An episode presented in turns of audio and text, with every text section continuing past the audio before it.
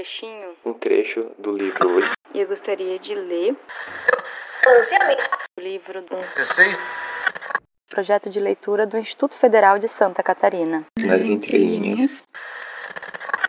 Eu quero compartilhar com vocês um poema da Carolina Leixo. As mulheres jovens eram sacrificadas, porque o sangue das mulheres fertiliza a terra. Eu penso nessas mulheres e me pergunto se era uma escolha, se elas queriam ser sacrificadas. Quais são as mulheres que são sacrificadas para o bem da comunidade? É o meu sangue que fertiliza a terra? É a minha carne que alimenta o meu povo? Quando eu morrer e me colocarem em posição fetal, embaixo da terra, será que eu renasço? Será que eu volto em forma de água? Eu quero morrer e voltar em forma de água e molhar todas as plantas, até que exista só planta e água, não mais homem para se alimentar da minha carne, nem mais nada.